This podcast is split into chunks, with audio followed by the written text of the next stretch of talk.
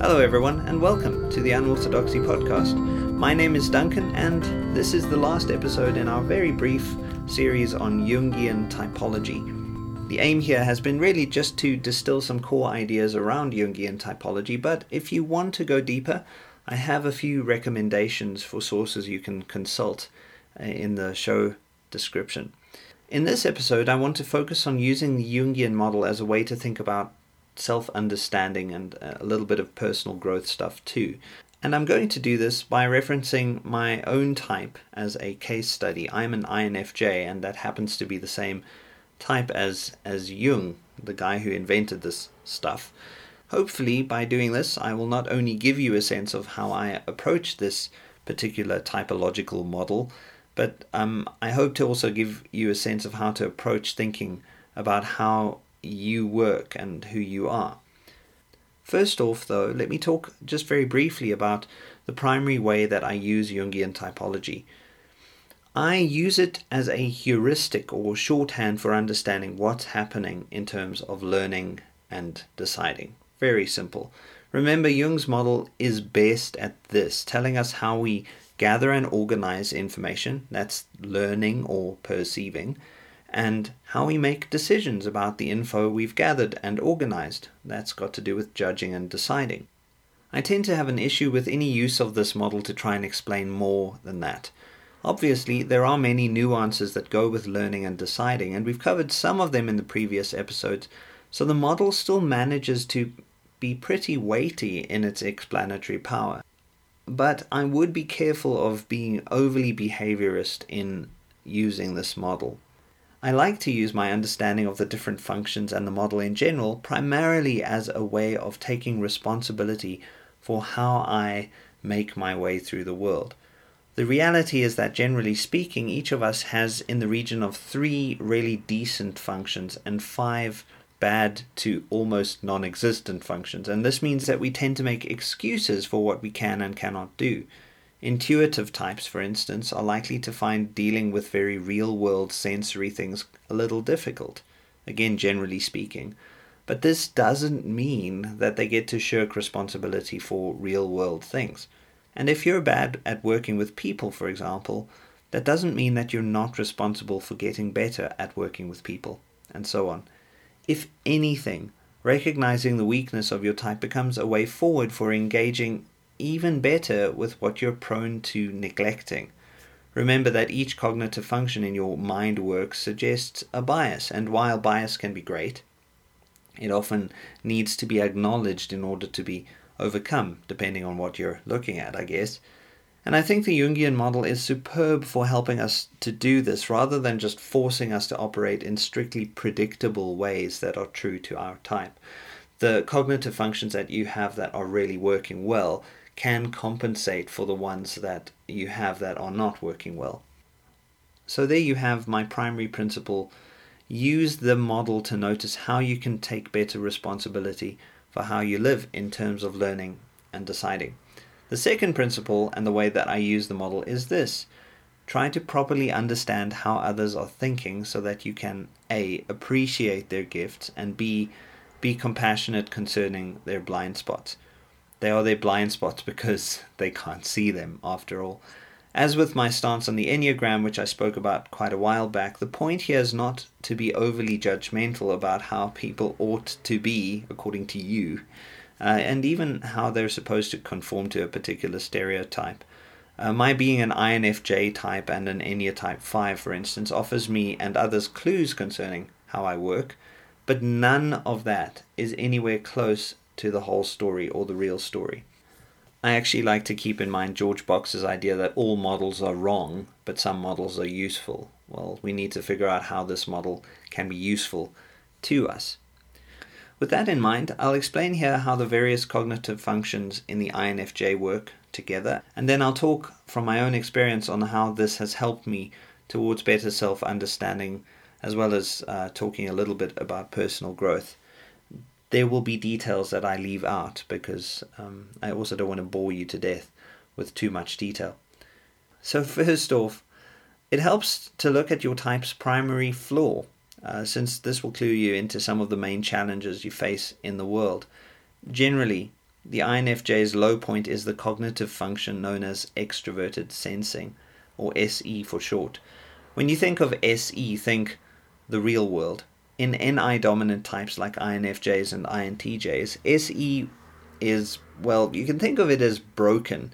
Either it's taking in too much or taking in too little, or somehow a bit of both at the same time, and not necessarily in a, in a balanced way. Its resources for handling sensory input are alarmingly limited. And for this reason, NI dominant types tend to find the real world overwhelming at times.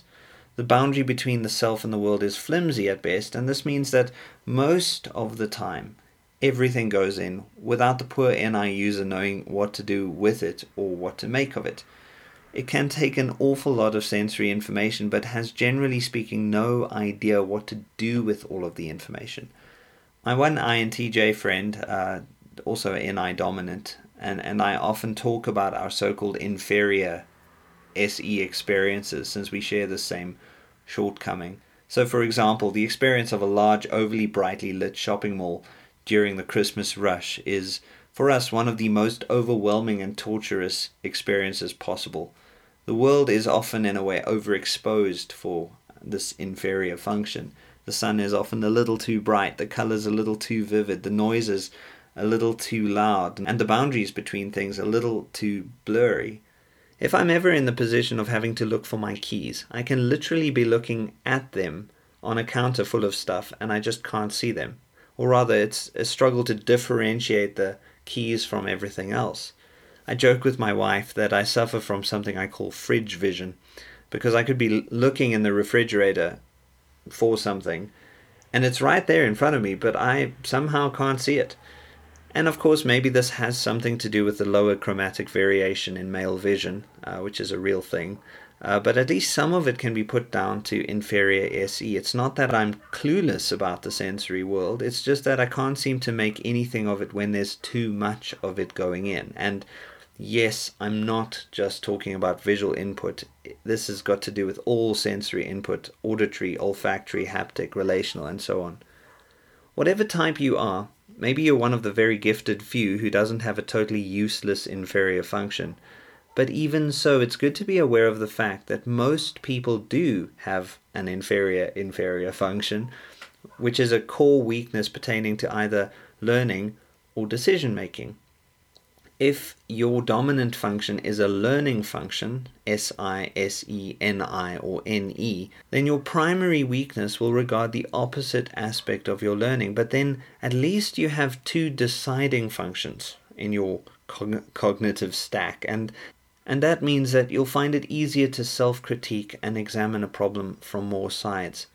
If your dominant function is a deciding or judging function, that would be T I T E Fi or Fe, then your weakness will regard the opposite aspect of your deciding, and you will struggle like mad to imagine a perspective other than the one you already have.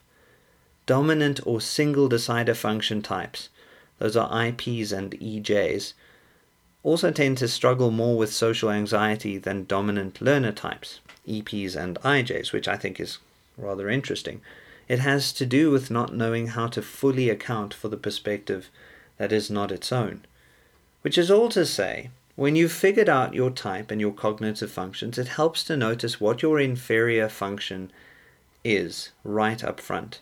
You may think this is an overly negative approach, but often this is what we fixate on anyway, whether consciously or unconsciously. What we feel we lack is often what we project out into the world and critique in one way or another uh, or maybe it's what we find ourselves grumbling about from time to time.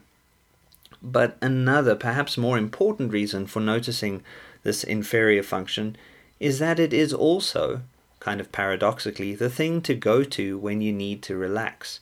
This will not be about overwhelming your inferior function, as is the case of me, say, going to a shopping mall at Christmas time to experience what hell might be like.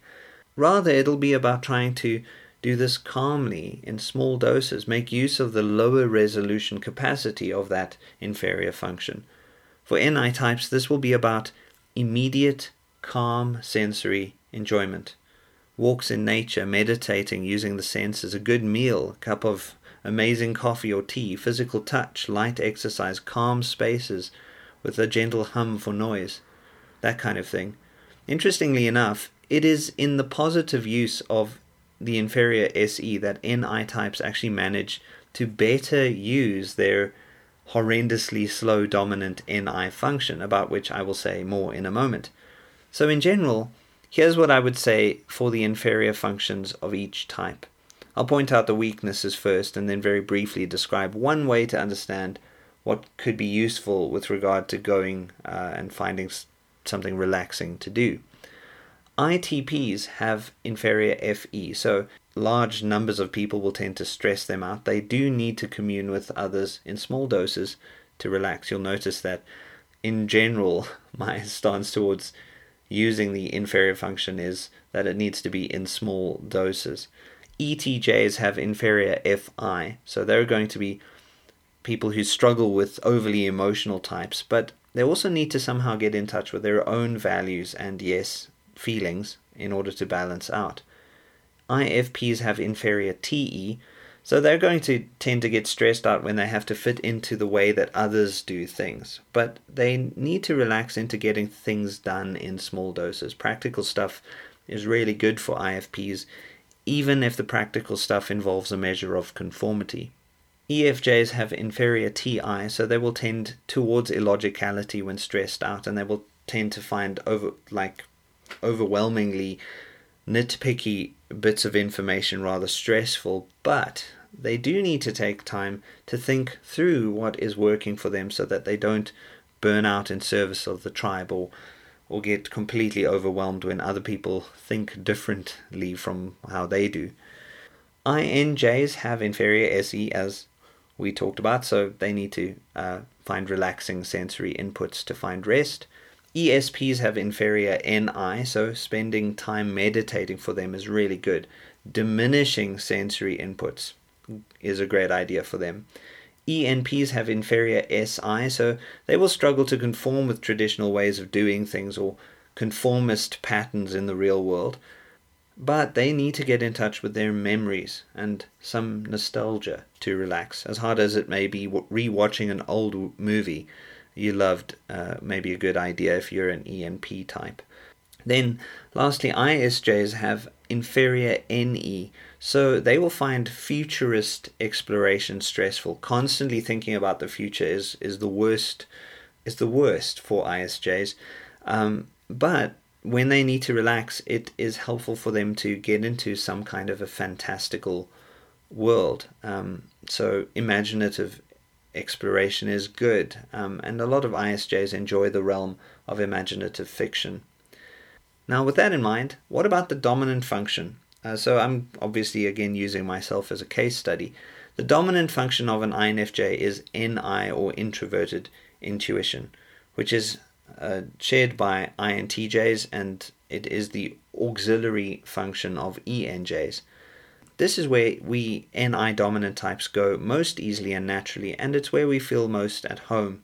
NI is an inward orientated pattern making process, and it combines and connects various disparate concepts and tries to map and centralize information into a comprehensive, although not often clearly articulated, system.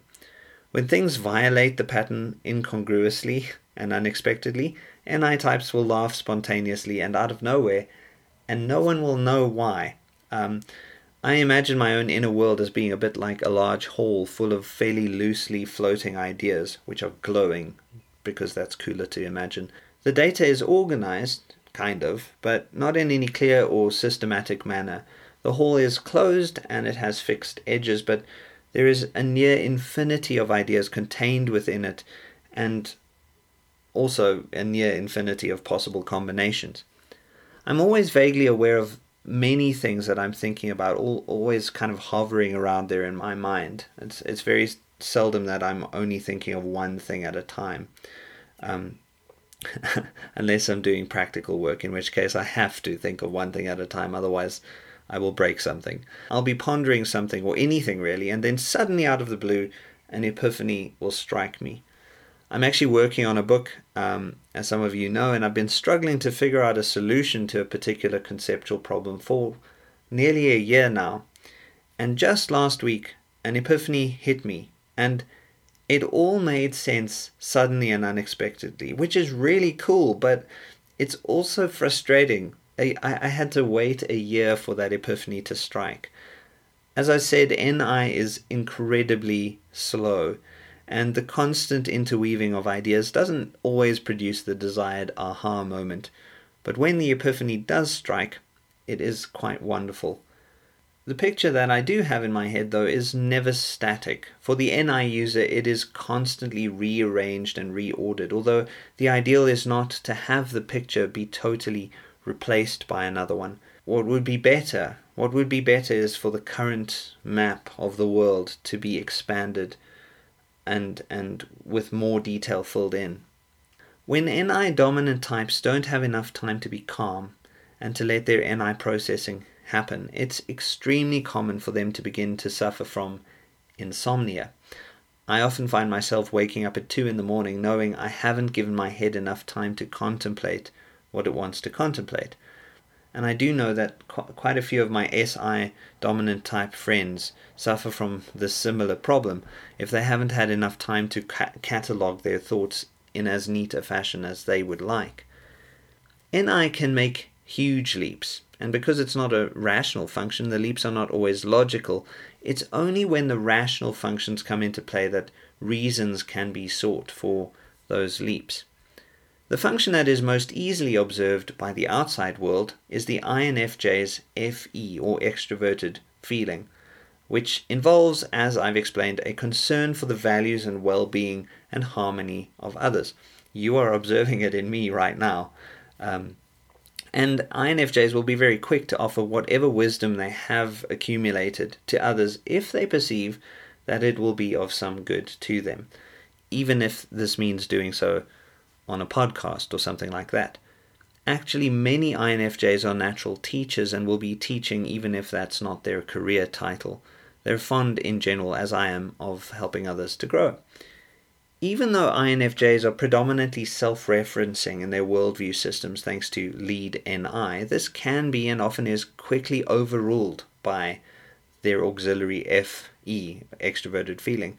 This FE means that the INFJ is typically very adept at feeling what they have observed in others, and it's no surprise then that many INFJs resort to the role of being counselors, whether formally or informally. Their SE gives them immediate concrete info, while NI gives them a big picture view within which they can situate the concrete experiences of others. INFJs are usually compassionate, unless too frequently wounded, in which case they can be rather bitter souls, like Schopenhauer, as I mentioned. And a lot of INFJs are actually almost certainly quite apologetic in a way. They will often apologize to others for things that are not anyone's fault um, somehow the INFJ feels very responsible for the life situations of others, and it's something that the INFJ has to learn to let go of. Which brings me back to NI. NI is not just tracking the internal workings of the INFJ, but somehow, coupled with inferior SE and auxiliary FE, is also tracking the internal workings of others, in fact, all others around them this happens mostly unconsciously, but the INFJ will be prone to, as it were, reading the minds of others, especially at the emotional level, but also with regard to more conceptual insights. The INFJ may remark on the emotional state of others who they've been speaking to for 30 seconds as if they've just had a conversation of two hours. And this can be met with absolute incredulity. How in the world could they possibly know so much on the basis of so little information? Of course, it is possible for them to be incorrect in their assessments and judgments, but the degree of accuracy can be a little startling to others because it sometimes comes across as a kind of ESP. And while all of this may seem pretty cool, because it, it, it can actually read a little bit like a magic trick, there is a significant downside. FE, this is coupled with that inferior SE, because they're both orientated towards the external world, is picking up what everyone is feeling and it's making it the issue or the problem the INFJ's problem. So when I've experienced this, it's it's almost like being held at gunpoint. There's a kind of internal pressure that in a way, wants to force me to sort out everyone else's needs without necessarily bothering to ask me what I need. But just recognizing this and seeing which cognitive functions are at work helps me to triangulate better ways of dealing with things. My job is to remember that everyone is responsible for themselves, and so I'm better these days at using my FE to consider how I can encourage people to solve their own problems. Not always, mind you, I still have some growing to do. But in general, whatever your type might be, it helps to notice your auxiliary function. If you can't pinpoint it, it is worth taking the time to figure it out, obviously. But in general, just remember that your auxiliary function will have the opposite attitude to your dominant function. So if you can't even pinpoint what your dominant function is, then at least take the time to consider your natural attitude. If you're an introvert, you need to take more responsibility for real world, external world things. And if you're an extrovert, then you need to generally take more responsibility for your inner life. So, very briefly, I'll just mention the auxiliary functions of the different types.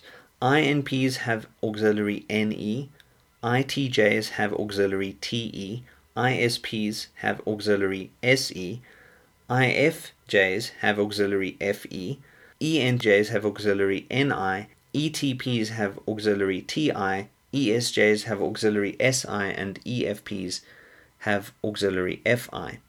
The last function of the INFJ is TI, and I feel already that I've gone on too long, so I'm just going to mention this. It's helped me to notice that my natural tendency is to take fairly large leaps, thanks to NI, based on what I perceive any data means in terms of affecting the well being of others. So, my general stance towards the world, especially when I was younger, was to know that something is wrong and to, to sort of act according to that instead of necessarily taking the trouble to figure out the details of what was going on. So it does help me that as I've gotten older, TI has, has developed hugely, and that, that makes for, well, just much better thinking in general. So, just to sum up, once you know your type, in general, it helps to know that A, you're responsible for all of it the stuff you're good at and the stuff you're bad at. B. Then figure out your inferior function. C. Understand your dominant function. D. And then figure out how these collaborate with your auxiliary and tertiary functions. Once you have a good sense of this, you can begin to understand some of the issues that you may experience in terms of being in the world and growing as a human being. And once you figure that out, you can begin to develop a few strategies for yourself in terms of living a more holistic existence. But of course, you may do what many people do with all of this info and just ignore it. I do think, though, that while this may not be everyone's cup of tea, it's still helpful stuff to know. And now we have reached the end of this detour series. Thanks very much for joining me for the detour. I hope some of it, any of it, has been interesting and helpful to you.